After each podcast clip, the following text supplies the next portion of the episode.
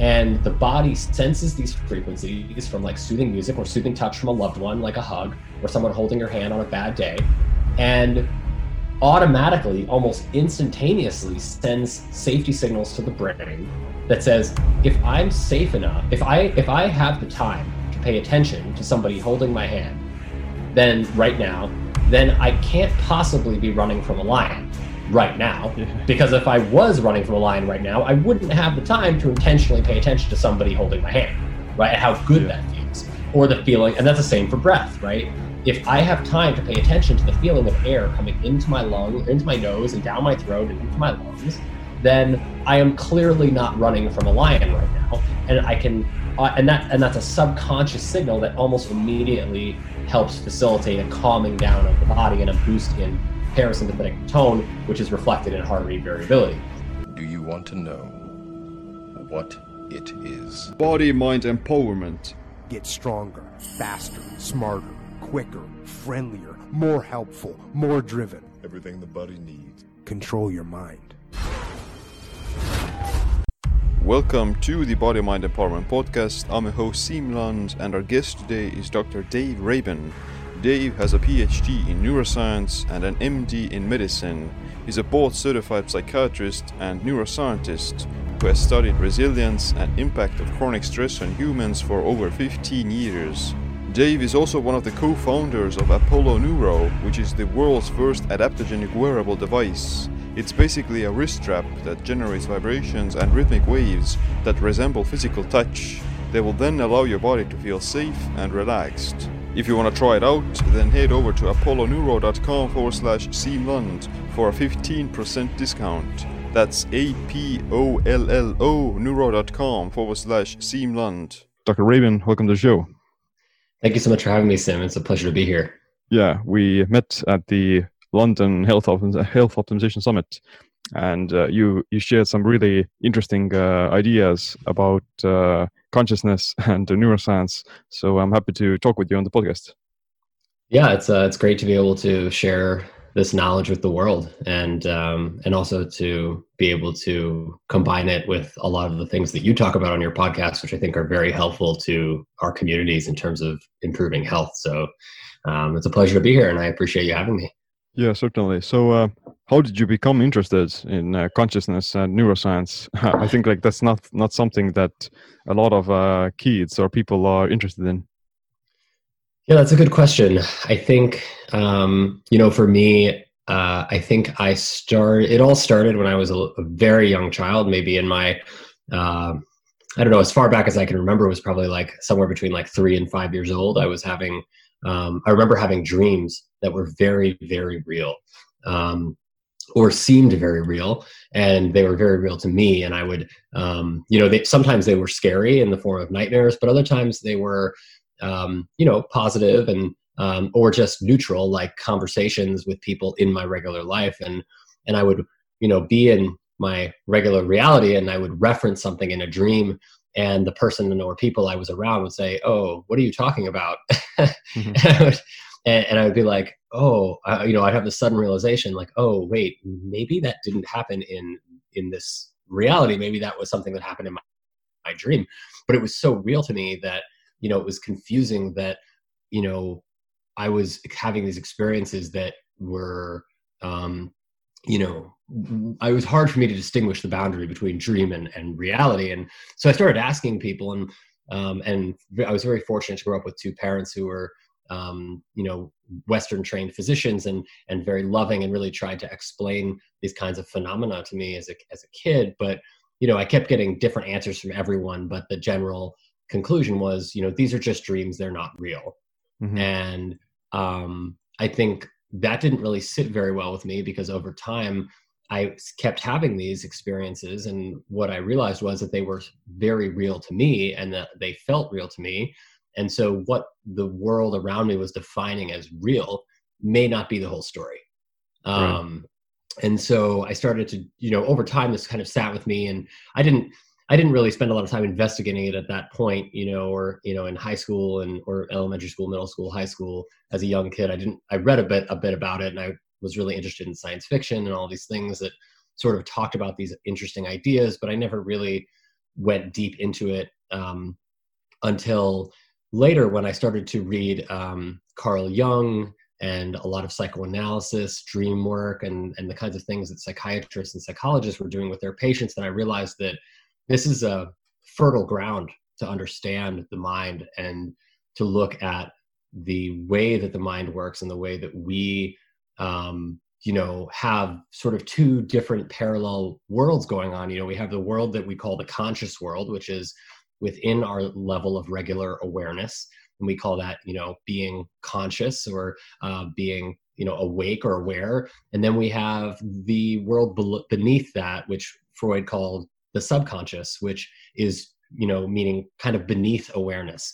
Um, and it's still there it's still present it's just uh, not necessarily something we're always thinking about. And that really kind of fed my curiosity and over time um, i became more and more interested in this area and it eventually led me to pursue um, my my uh, graduate work in uh, neuroscience and then and really with a focus on chronic stress and resilience because um, and the same with psychiatry because i was told by my mentors at the time that studying consciousness was kind of a uh, a very difficult thing to do, which it mm-hmm. is, and it's very you know it's very difficult to test. It's very difficult, particularly to study um, the subconscious. But when I the more I read, the more I realized that there were very elegant ways to do this, and one of them that started to pop up in the last 15 years was looking at psychedelic medicines, um, which actually psychedelic that word means mind manifesting which is really talking about looking beneath our regular level of awareness, looking into the subconscious, and then manifesting things from our subconscious into our regular awareness. Um, and so, as I started to see a lot of literature come up in the in the scientific world um, that was you know coming out in top tier publications and about how these medicines were you know healing people or facilitating healing in people who had you know mental illnesses that were considered to be untreatable by western medicine. It just continued to spark my interest and that led me into studying psychiatry and um, you know figuring out new ways that we could work together as a scientific community and with therapists with eastern medicine practitioners and tribal medicine practitioners to really get a better understanding and a better grasp on what is reality and what does it mean to work within the space of reality and consciousness versus subconscious and what can we learn about that and to make our reality as best as it possibly can be. Yeah yeah that's a really good answer in a way.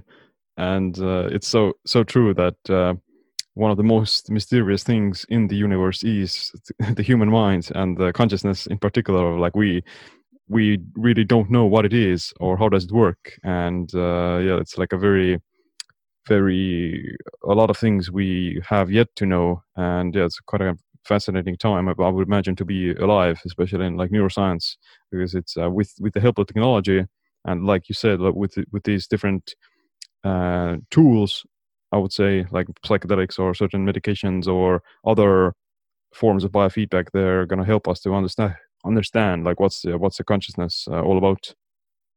Absolutely, and I and I think that there's been an incredible amount of work that has gone into this over the years that uh, I think have been done through elegant experimentation with pe- by people like uh, Eric Kandel, who won the Nobel Prize in 2002, and Francis Crick, who won the Nobel Prize for discovering the uh, you know the the double helix of DNA with with Watson, um, and um, and uh, who else? Uh, Christoph Koch and uh, a number of others who have spent their lives trying to figure out how to do, um, from a Western experimentation perspective, explore this level of subconscious or beneath awareness and really trying to figure out what is the biology behind the neurobiology behind these processes, which is really fascinating. And I, I, I implore anybody to who is interested in this topic to look up those folks because um, their work is fascinating and it really gives an incredible history of this field. Yeah, yeah, for sure. But so uh, I don't want to put you on the spotlight uh, in the beginning of the podcast, but like, uh, what is consciousness, or how do you define it? Uh, so uh, that's a really good question. You know, I, I, think this is something that is notoriously difficult to define. Um, I think that you know, from at least, and again, this is not a global definition because I don't, I don't, you know, I think definitions are something that um, are flawed inherently because definitions in our in our culture are things that we consider to be stagnant. So a definition means, um, you know, that this is the, the the defined meaning of something that sticks with that thing. And I think what what is more interesting to think about is the description of mm-hmm. consciousness, and the, because the description is is uh, dynamic, it's malleable, and it changes over time. And every person kind of has their own description of what consciousness means to them. So what consciousness means to me and the way I would describe it is similar to what I was talking about earlier, which is this idea of um, what is in our within our general level of awareness when we're awake in our norm in our sort of what we call or refer to as our normal waking uh, state without any kind of um, alterations uh, to our bodies. When you wake up in the morning without putting anything in your body without taking any medicine or without putting any food into your body or any anything except the things that you you know need base, basically need to live and survive air water and food. And i think food in some cases as you meant as you talk about a lot is um, debatable how much of it we actually require. Um, you know these these thing this state this is kind of the base state of existence is what i would call and the way we perceive the world in that base state is what i would call um, our normal conscious experience or our normal level, standard level of awareness. And this is referred to in the neuro- neuroscience um, as default mode or default mode network, which is the neural network that reflects the baseline resting state of the brain and body. And what's really interesting is that when, and the reason I say this in this way is because when we start to look at different kinds of behaviors or or techniques or strategies or medicines that alter what we consider create an altered state of consciousness or allow us to explore a deeper subconscious level something you know explore things beneath that that regular default awareness. Things like psychedelic medicines or things like meditation breath work certain kinds of yoga um, even certain kinds of foods. Um, you know these these strategies or techniques or medicines alter our consciousness and you can measure it by looking at this default mode network in the brain. And what we see is that as we use these medicines particular things like techniques like meditation and breath work and psychedelic medicines you see a disruption in the default mode network where the parts of the brain that are involved in that network which maintain our sense of self or our sense of ego are still active but they are talking to each other in a different way. Their communication patterns are different. And that that difference in communication pattern is what we believe to be um, the reflective of this altered state of consciousness that allows us to look beneath our normal what we consider our default or normal level of sort of sober awareness. Uh, mm-hmm. uh, does that make sense?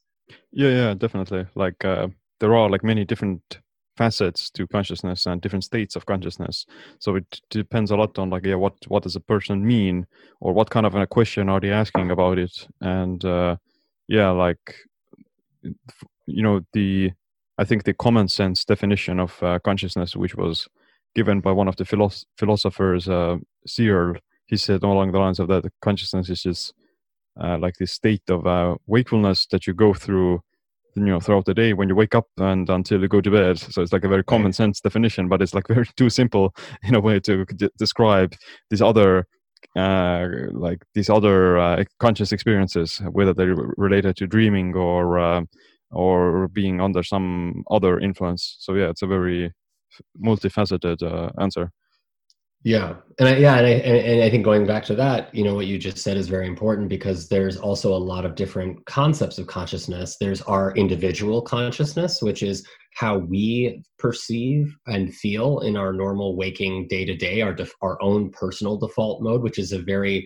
typically very ego centered. It's very self not i guess self-centered is not the way that we describe it but very focused on preserving the sense of self preserving our sense of identity and who we are um, and then there's you know this other concept which is collective consciousness which is the consciousness that we all share. Um, and that there is a certain amount of conscious wakeful experience that when you think about it we all typically engage in together right? We all we all um, you know seek the same basic needs like food water shelter and air. Um, we all pretty much live on a diurnal cycle with nights and days. Some of us are more uh, like the nights more than the days to be awake, but we still sort of function on this diurnal cycle um, of uh, you know typical human circadian rhythms, um, and that these experiences are a lot of them in terms of the conscious experiences are shared.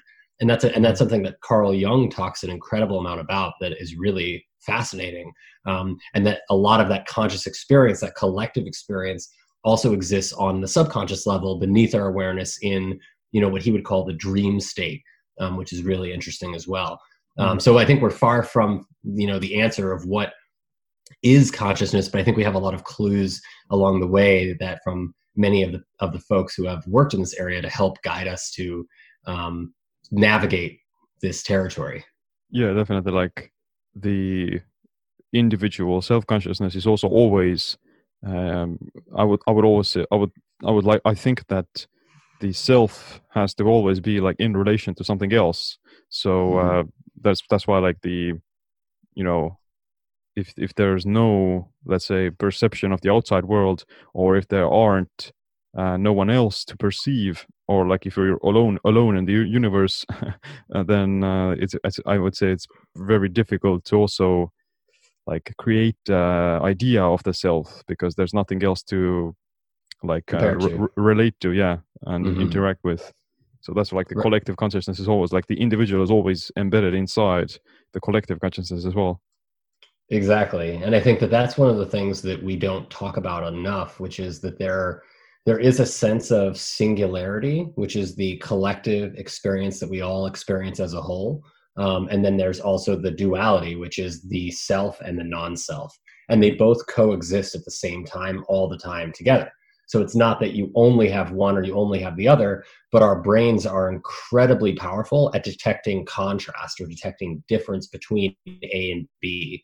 Um, and we're really good at that. And that contrast between you know light and dark, good and bad, uh, black and white, these contrasts are the way that our world becomes very interesting and bright and colorful and dynamic and exciting but they also exist within this greater collective of singularity which is how everything kind of comes back together in the same we all come from the same stardust as it was. Yeah yeah. Uh, so, so how how do you what you you know currently we're recording this during the covid-19 pandemic and uh, so how do you uh, what what have what, what have you seen in terms of like some form of collective consciousness in the society or like some individual examples?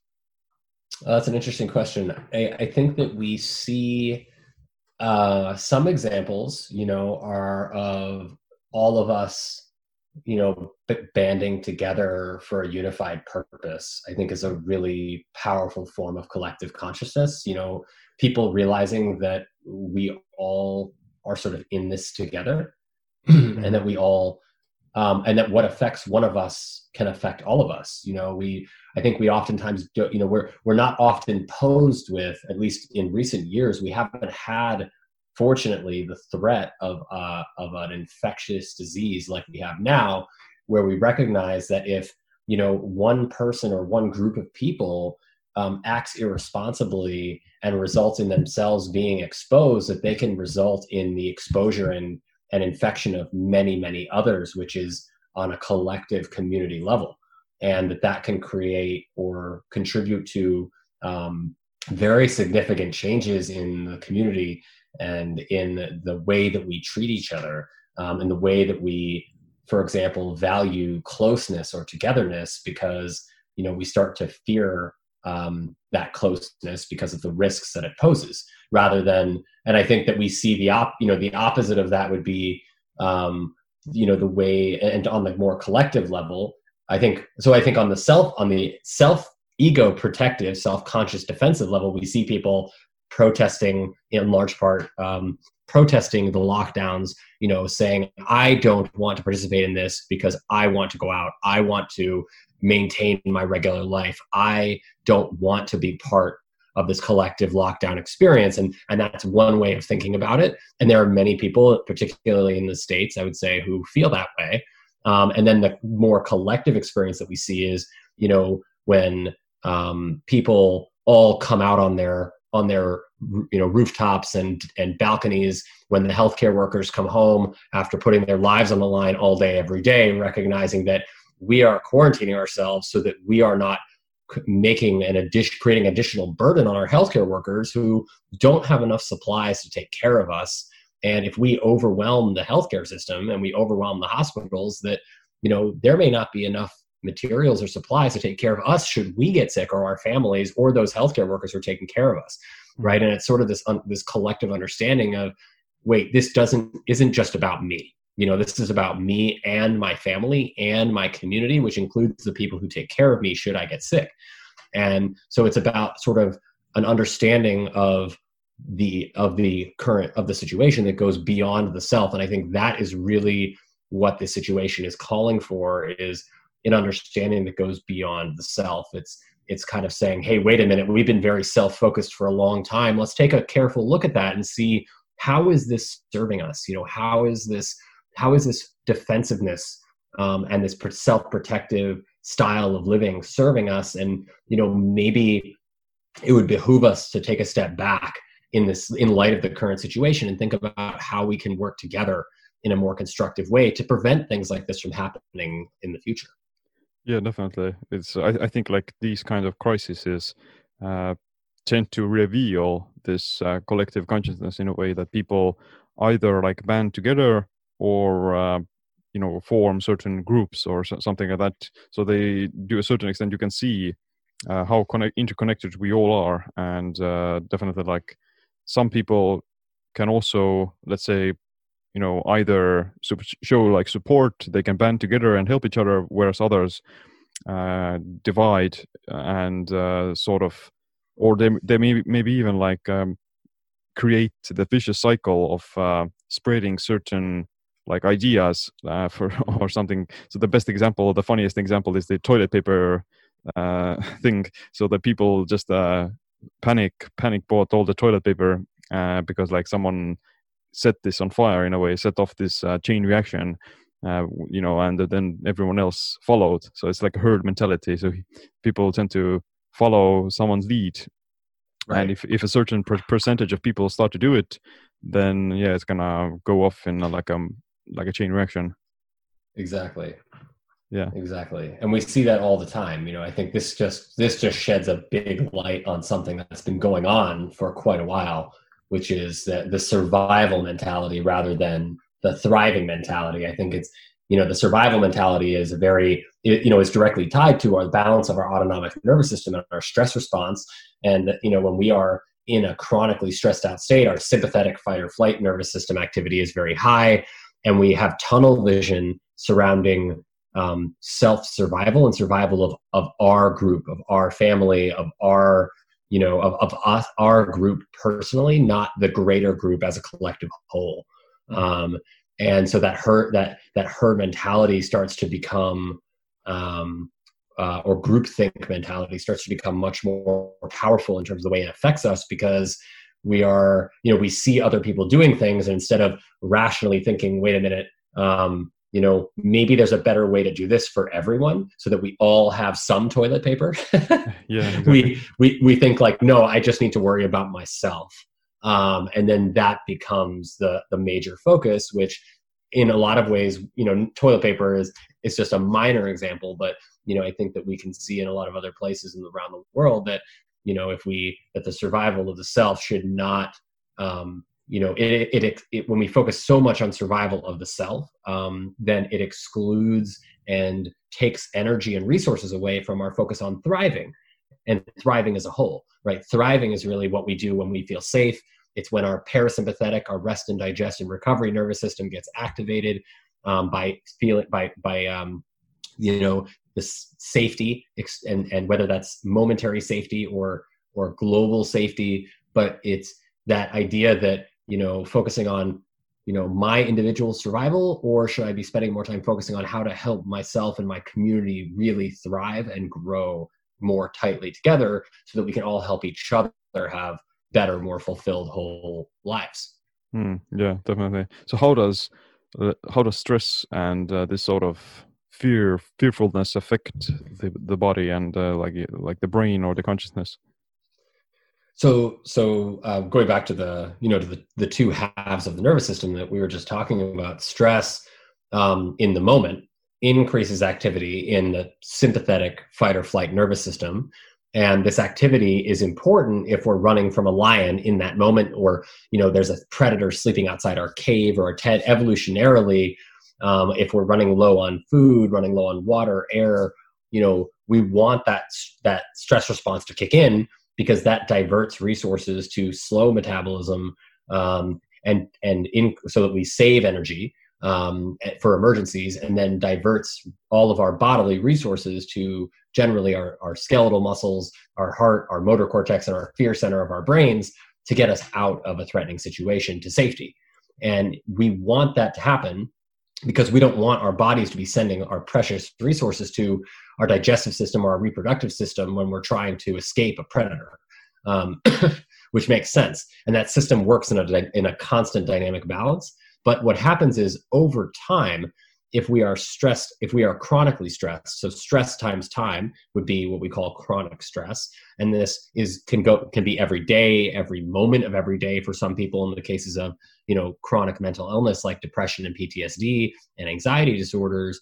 Um, and and also thing you know global existential threats like the pandemic, which affects all of us in this in this kind of way, where we start to feel threatened all the time. And what that does is it increases activity in our sympathetic stress response nervous system all the time, which literally sucks resources away from our rest and recovery system. It, it impacts uh, negatively impacts sleep. It impacts metabolism. It slows metabolism. It makes us gain weight in areas we didn't want to. Um, it makes us less creative. It makes us more irritable, less effective at regulating our focus and our emotions. Um, and it impacts our reproduction and all the things like we were talking about earlier that contribute to us thriving in our lives. Um, and so what's critical to understand is that and i think this was a huge deficit in my own medical training and many of my colleagues that i've spoken to about this is that we are taught that this this nervous system balance this autonomic nervous system is basically functions in the background automatically. Um, even in medical school this is what we were taught. And we weren't we were not taught um, that there are ways that are extremely effective at balancing out this nervous system to improve performance of the body and also improve recovery in the body. And so, what we've what I've learned through my study of Eastern uh, medicine uh, techniques, tribal medicine, in addition to Western medicine, um, is that there are very ancient techniques that are scientifically validated to improve balance in this nervous system and to remind us that we are safe in situations that feel threatening but actually are not.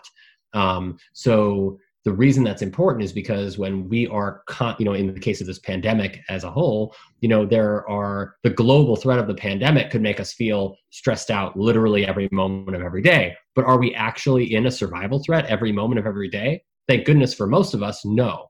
Mm-hmm. and so the strategies that we can use to um, improve that nervous system balance to help us sleep better focus better um, be more kind and, and empathetic with our loved ones, um, and also digest and reproduce more effectively, and all of those have all those thrival systems working uh, at their peak and recovery at their peak is to practice techniques like deep breathing, yoga, meditation, mindful presentness, um, massage, self touch, as well as touching others. There was a great article that just came out in Wired about the criticality of touch and how we are touch starved because we've been mm-hmm. quarantined and that touch is one of the most powerful ways that we feel safe. And we know this because it results in the increase in secretion of oxytocin um, the secretion of endorphins dopamine serotonin all of these neurotransmitters and hormones that are critical decreases in cortisol that all help us to feel better and stimulate and boost activity in that parasympathetic recovery nervous system.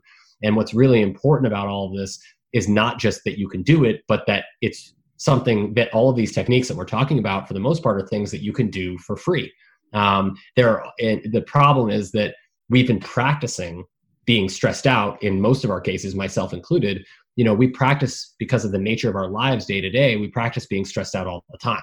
Mm-hmm. and when and the brain works and eric kandel won the nobel prize for this in 2002 is he he showed the mechanisms of learning and memory are conserved evolutionarily for probably over 300 million years to ancient sea snails that only have three neurons. Wow. And what's really interesting about this is that those sea snails learn in a practice makes perfect model. The more they're exposed to stressful stimuli that they perceive as threatening or that are associated or neutral stimuli that are associated with threat threat um, they learn to be threatened they learn to get better and better and better at responding in a stressed out way to any stimulation and similarly if they practice safety, being in a safe environment, then they associate more experiences with safety. And the neural connections between their three neurons, just like our almost 100 billion neurons, they get stronger down these pathways. So the more we practice being stressed out, the more stressed out we become, and the better we get at being stressed out, the more we practice and, and afraid, and the more better our sympathetic nervous system gets at being amped up all the time. And on the contrary, the more we practice these healing techniques and recovery techniques like deep breathing, yoga, meditation, mindfulness, regular exercise, massage, good nutrition, and, and fasting, and all of these kinds of things, then the better we get at being balanced and mm. being in a recovery state.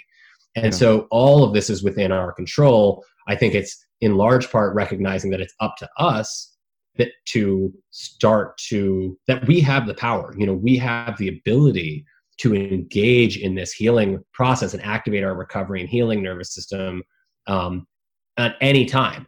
But we ha- we've kind of forgotten or deprioritized doing that because we weren't taught that it was important. We're taught that peak performance is important. But as we know from all of the studies of elite athletes and military, um, you, we cannot peak perform on a consistent basis without focusing on peak recovery. So it's really going back, taking this time to go back to the importance of that balance in our lives. Yeah, definitely. Like the brain is uh, plastic in a way. It's a neuroplasticity Absolutely. that that uh, neurons that fire together are wired together, uh, which means that you know if you do something or if your brain associates a certain activity or a certain idea with uh, with with with a, with another idea or with another behavior, whether that be being stressed out or uh, fearful, then it becomes like a very habitual thing. So it's kind of self fulfilling prophecy almost. So if you are let's say in the example of uh, being stressed out and fearful in fear of the pandemic all the time uh, because of watching the news and whatnot then yeah you're like literally rewiring your brain to become more stressed out and more anxious and more fearful by default so it becomes like your default setting where you are constantly in a, like a everyday setting almost right and, and i think the most important part of what you just said is that not only are we training our brains to be in that state but we're actually training our body and our brains to direct or redirect resources, precious bodily resources, away from balancing our immune system and regulating our yeah. immune system. Because the immune system is something that is activated and gets more functional when we're in a more parasympathetic recovery state.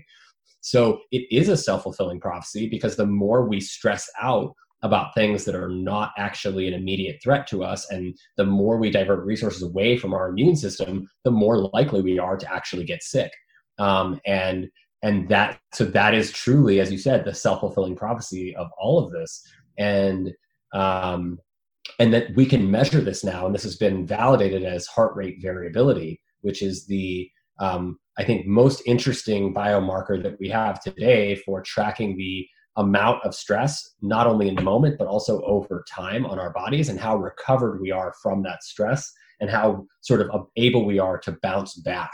Um, and the lower our heart rate variability is, which is the way that the heartbeat changes in response to the environment, the lower our heart rate variability is, the more likely we are to get sick, the more likely we are to not recover if we get sick, um, the more likely we are to get injured um, or to not perform consistently. And similarly, the higher, on the contrary, the higher heart rate variability we have, the more resilient we are, the quicker we bounce back, the quicker we adapt to stress and recover. Um, and you know, we see the opposite response. And so that is actually a tangible, concrete outcome as a biomarker that we can track. That over time, as if we practice positive healing techniques and recovery techniques, you can actually see a trending improvement in that biomarker, which is now measured by most wearables uh, on the market.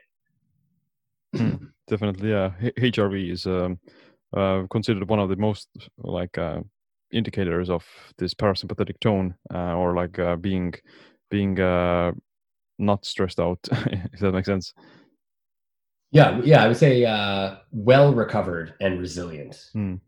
yeah yeah so i mean i th- yeah and it, and it responds to stress in the moment. It also responds to lots of other things. So, like if you move, if you blink, if you think about something stressful, it can move, it will move your HRV.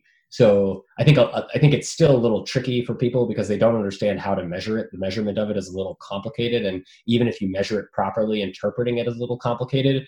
I think the general easiest way to think about it is whether you're using an Oura ring or a Whoop or an Apple Watch or a Polar or whatever it is to measure your HRV, that we are generally focused on uh, overall trend upward over time. Um, and if we're trending downward in our HRV, then that is a sign that we need to make some changes in our routine. Yeah. So, what would be like some? You mentioned a few of them uh, of these activities that would help a person to calm down the nervous system and uh, like raise their HRV. Um, so, I think the the way that, I guess going back to the way that we learned about HRV was through originally was through biofeedback, which was looking at what we call respiratory sinus arrhythmia, um, which is uh, the scientific term for understanding how the heartbeat changes in response to our breath. Because as we breathe, it changes the amount of um, inflation of the lungs, which changes the pressure that the heart has to pump against when it's pumping blood through the lungs, and then this shifts our our heartbeat over time, and the change it changes the in real time. It changes the um, amount of milliseconds bet- between each beat of our heart. And so this became known as heart rate variability, which is a which is like the uh, it's like the derivative of heartbeat or the rate of change of the heartbeat over time. And so um, from that initial work on biofeedback, which started in the 50s and 60s, uh, we now know that breath work, um, particularly breathing at a rate of between five and seven breaths per minute to start, is the best way to boost heart rate variability. And so, um, and it's also free, but it's hard to do if we haven't practiced it or if we're already stressed out. Um, but breath work is by far the best way to boost heart rate variability in the moment. Um, short of breath work, uh, the best way to boost HRV, not you know, with, with that doesn't require a, a separate activity, is sleep. Mm-hmm. So sleep is when we're at our maximal recovery state. It's when our mind is most dormant um, our body is most dormant. We're in a sort of a very deep resting state. Um, and that's when we typically get our biggest amount of recovery. And if we don't sleep, if you sleep well, then you typically see a pretty nice boost to your heart rate variability. If you sleep poorly, you typically don't, or you see a decrease in your heart rate variability. And so that's one of the major, uh, that's probably the most important single way to make sure that we are recovered is to really focus on sleep. Um, but again, these are all tied together. They don't exist in a vacuum. Um, breath work helps us sleep better. Meditation helps us sleep better. Um, and so, uh, again, these things are really important to know, but they're also hard to do if we're already stressed out. And so, part of the what what that comes back to is why we invented the Apollo technology, which goes back to the um, evolutionary origin of safety signaling in the body, which is touch. So, mm. so the parasympathetic nervous system, which when we increase activity in the parasympathetic nervous system through sleep, deep breathing, yoga, um, fasting to to some extent, biofeedback, meditation, um, uh, is is great. But that all requires us as individuals to do something. Um, what's really also interesting is that heart rate variability and these safety states that reflect increased parasympathetic activity or recovery nervous system activity also increase in response to soothing touch and also soothing music. So these are frequencies from the environment that interact with our body, and we don't really have to do anything. And the body senses these frequencies from like soothing music or soothing touch from a loved one, like a hug or someone holding your hand on a bad day. And automatically, almost instantaneously sends safety signals to the brain that says, if I'm safe enough, if I if I have the time to pay attention to somebody holding my hand, then right now, then I can't possibly be running from a lion right now. Yeah. Because if I was running from a lion right now, I wouldn't have the time to intentionally pay attention to somebody holding my hand, right? How good yeah. that feels. Or the feeling, and that's the same for breath, right?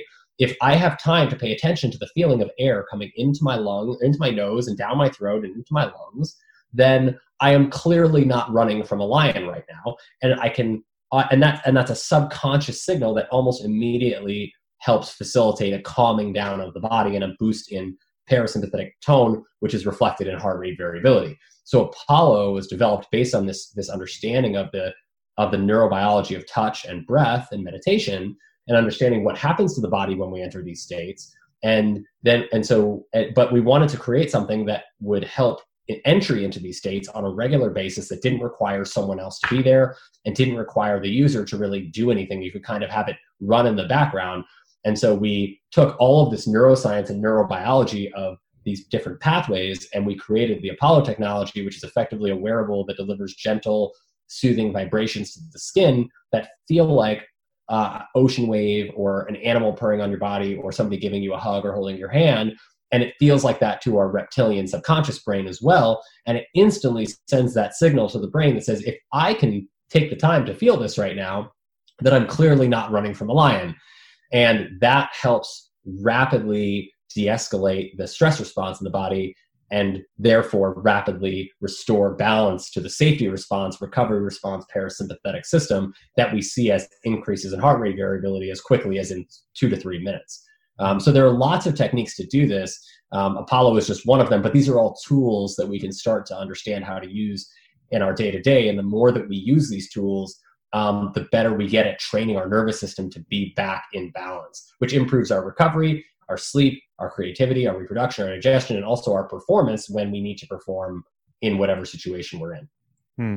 Yeah, yeah, that's a really good explanation, and uh, it is so true that the touch and the physical contact is like a very underrated form of um, stress management or lowering stress, and uh, like social isolation itself is a pretty uh, growing and uh, especially doing when you're quarantining and and the social distancing. So it's like a very in a way it's making uh, people more predisposed to catching the virus if they are uh, constantly away from others. And in a way like the the narrative about the social distancing is also that the friend uh, that you're talking to could could bear the virus and uh, right. therefore it kind of creates puts them into this the other zone or the dualist the dualistic aspect uh, that the other person that you would want to avoid and uh, quite quite interesting yeah, and it's and again, I think as you you you said, you know, it's like a vicious cycle, and so it's really important for us, more important maybe now than it's ever been,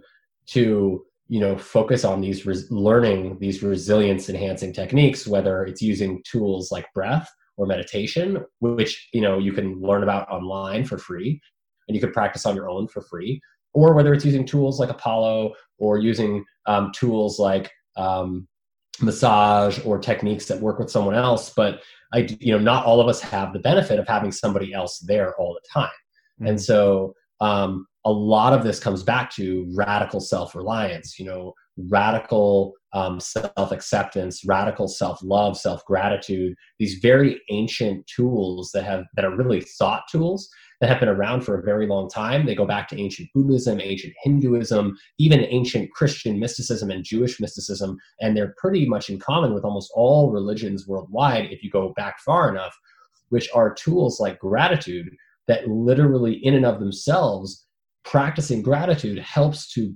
restore a sense of safety and balance to the nervous system because it reminds us that we are safe in this moment, not necessarily on the whole, because we can't predict the future and we can't change the past, but it helps us feel safe right now. Mm. And ultimately, right now is the only time that we actually have control over. We can't control our future and we can't change our past. So if so when you think about what anxiety is, and I talk to my patients and clients about this all the time, you know, because they're like, why am I so anxious? What is anxiety and why does it bother me so much? And what I tell them is, you know, anxiety is really when you break it down it's spending you know our conscious resources our attention in the moment it's taking that it's precious attention that we only have so much of and spending it thinking about things we cannot control and if you spend all that time that limited time thinking about things we can't control in the future or in the past instead of thinking about what you can control right now in this very moment then you're literally feeding that vicious cycle of anxiety. Um, so you know it's so learning these tools again is more important now than ever learning how to use them because when we learn how to use them we can take them with us wherever we go. Um, and tools like self-touch is you know just as important as up touch from others you know and and that's you know it's important and it's not indulgent or selfish to be intimate with ourselves. It's it's how we build trust with ourselves. And being intimate with ourselves allows us to gradually build more trust with ourselves to be more grateful with ourselves and for our situation right now. Again not thinking about the future not thinking about the past but right now.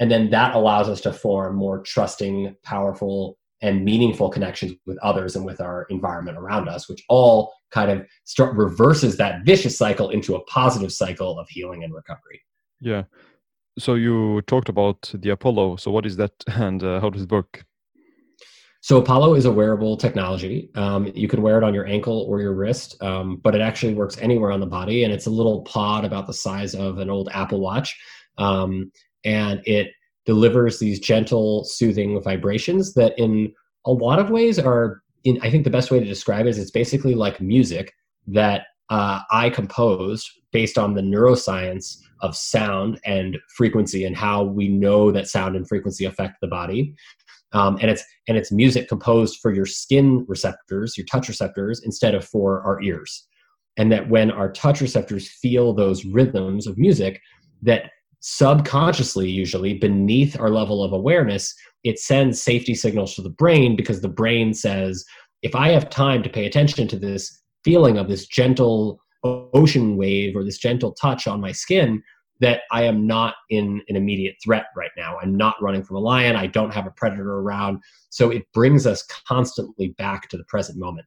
Mm-hmm. And I think that's one of the and and and we've one of the interesting things about Apollo is when we were making it, we took a lot of input and tried to gather a lot of input, not just from scientists who had tried it and Western physicians, doctors, and athletes, etc., but also from um, expert meditators and yogis and and Tibetan monks and these and, and people like this who have an incredible wealth of knowledge in this area.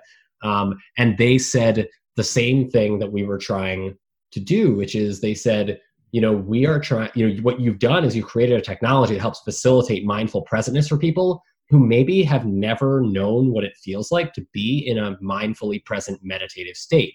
You know, it's really hard for us, and we forget, I think, we've been practicing being stressed out for so long or practicing being in a hyper vigilant hyper alert state for so long that we may not remember what it feels like to be still mm. to be you know calm to have that quiet of mind where we can just be here now you know just be here now not in the future not there not you know in the past but just here now.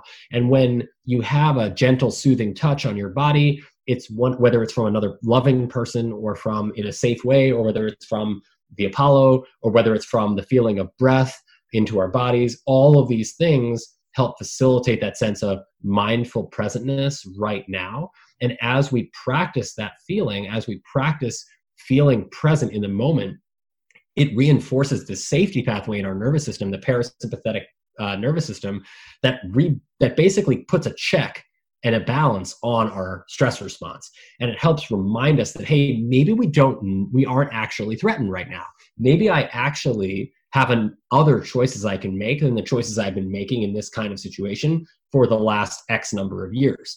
And so over time, it actually serves as a training tool. It's not it's not going it's not a magic button that's going to you know magically change your life for you. But what it does it helps put the body into a a state that is safe enough to make change or start to make changes on its own. And then that trains the body over time and the mind to be more in balance in the present moment to really start to think about what you we can actually control and spend more time thinking about that rather than all the things that we can't.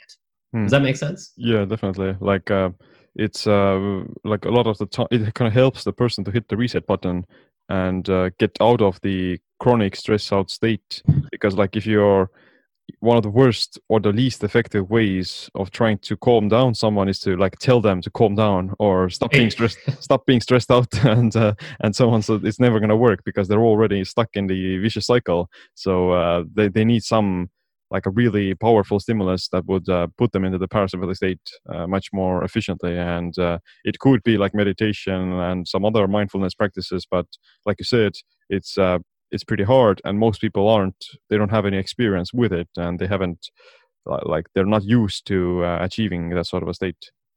Right. And, and I think the other thing that we often forget that I that I, I think is really important to talk about is that you know we as humans if we if we have one skill that we as a human race have adapted or have have, have um, to that has gotten us to where we are it's adaptation mm-hmm. adaptation is our biggest and most powerful skill set and what happens interestingly is that when we are stressed out particularly in a chronic stress state we get tunnel vision in all of our senses because our entire conscious attention gets focused on survival and the self and protection of the self. And we forget about adaptation being our best skill. It's the reason why we have become the top of the food chain and we've overcome almost every single crisis that has ever happened since we've existed pretty much every one otherwise we wouldn't be here right? I mean like really taking a step back and thinking about what we're facing right now in the context of everything we've faced and overcome as a whole human race over the last several millennia we are here simply because we are the best adapters. We can adapt to almost anything. And we need to value that more than anything right now. We are not about stability. Stability is not real. It is a, it is a, a, a facade or a, a, an idea that we kind of made up that we like to cling to. But really, what we what we are good at and what is our real skill set is an adaptation. Mm-hmm. And so what stress and f- the fear response and chronic stress what these things do over time is they they lead us to they make change really hard they make adaptation really hard because any new thing triggers that stress response and so it's that's why it's so important to constantly ground ourselves in um, in our in our skill sets in our strengths like adaptation and the things we have control over right now like breath and um, the way we think about the world and things like that. Because as we start to recognize what we have more control over, then we settle that stress response. And as we start to stimulate the body in a way that reminds the body that it's safe, then that also in turn reminds the mind that it's safe. And that literally you know puts us back into a state where we remember how to adapt more effectively to change or to stress. Yeah definitely. Like the adaptation is huge and we are constantly adapting to uh, whatever kind of stimulus we're faced with. And if it's uh, like a if it's a not not necessarily a healthy stimulus then it's going to have like a negative effect on our health. And uh, vice versa if it's a healthy thing then uh, we'll adapt in a positive way. So uh, yeah it's it's it's um, so true that uh, we we can adapt to many things but whether or not we're capable of doing it also depends a lot on our like um, how much um, resources we have in a way mm-hmm. if, if we're stressed out then the stress itself depletes our adaptation uh, resources so we'll be able to adapt or we'll be less able to adapt to future stressors and exactly. if, if we are if we're fully recovered if we had like a good night's sleep if we're properly nourished if we have had like enough uh, physical touch and and so on then we'll also be able to endure the stress much better. Exact that's exactly right. Yeah. And so and so i think more more importantly than ever now is a time for us to really embrace that ability that in that innate evolved ability that we have to adapt and try to do everything we can to strengthen that. And that's why heart rate variability hrv is so important because in a lot of ways what hrv reflects and having is that having high hrv means that we are much more able to adapt to whatever comes at us. Yeah definitely. Um, so uh, it's been great talking with you, and uh, I'm going to start wrapping the podcast up as well. Uh, before I ask my last question, uh, where can people learn more about you and you, you and your work and where can working get the Apollo? So you can learn more about Apollo and about um, my work on Apollo at apolloneuro.com. That's A P O L L O N E U R O.com or apolloneuroscience.com. And uh, you can also learn more about me on my website, drdave.io. Um, and I also am the executive director of the Board of Medicine, uh, boardofmedicine.org, which works to um, really promote um, safe medicine, um, natural medicine, and technological medicine that helps to alleviate um, a lot of the suffering and the side effects that are caused by overprescription of medicines that um, have a high risk of side effects and really endorses medicine that empowers people to heal themselves and activates this inner ability to adapt that we all have. Um, and you can also reach me on social if you want to get in direct touch. I'm on Twitter at Dave Rabin and on Instagram at Dr. David Rabin. Nice, awesome. We're going to put all the links in the show notes. And uh, my last question is what's this one piece of advice or a habit you wish you adopted sooner? The so that's a great question. I, I think that what I the two I, am going to say two things. Um, the first is gratitude. I wish I had understood and had people teach me about gratitude sooner because gratitude is not just some woo woo thing, that it's actually a skill that it can be neurobiologically entrained.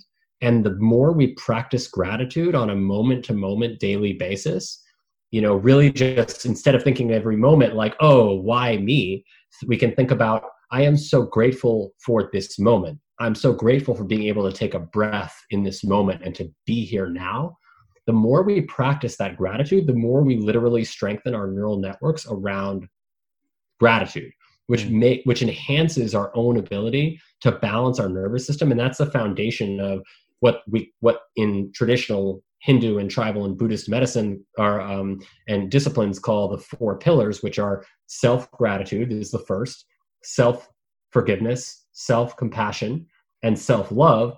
And practicing these four things towards ourself creates a foundation of trust in ourselves that allows us to be able to more effectively show those skills towards others in our in our lives that we care about and i think the last thing that's really important is that practice makes perfect so as eric kandel has shown my mom always told me this as probably many other people had you know role models tell them this growing up but you never really understood it because i didn't know why but ultimately the more we practice these skill sets, whether it's gratitude or forgiveness or compassion or self love, um, or whether it's being angry at ourselves or being stressed out, the better we get at those things. So if we're going to practice anything, we might as well spend that time practicing things that make us better and, and make us more whole.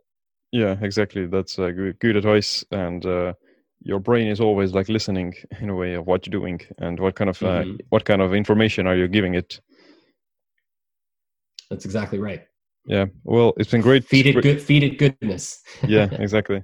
So it's been great talking with you, and uh, would like to have you back on the show in the future when like when all this thing has uh, settled and we have like other topics to talk about. Absolutely, it'd be. Uh, I'd love to do that, and I really appreciate you for having me. Yeah, I'll stay in touch. If you want to try it out, then head over to apolloneuro.com forward slash siimland for a 15% discount. That's A P O L L O neuro.com forward slash siimland.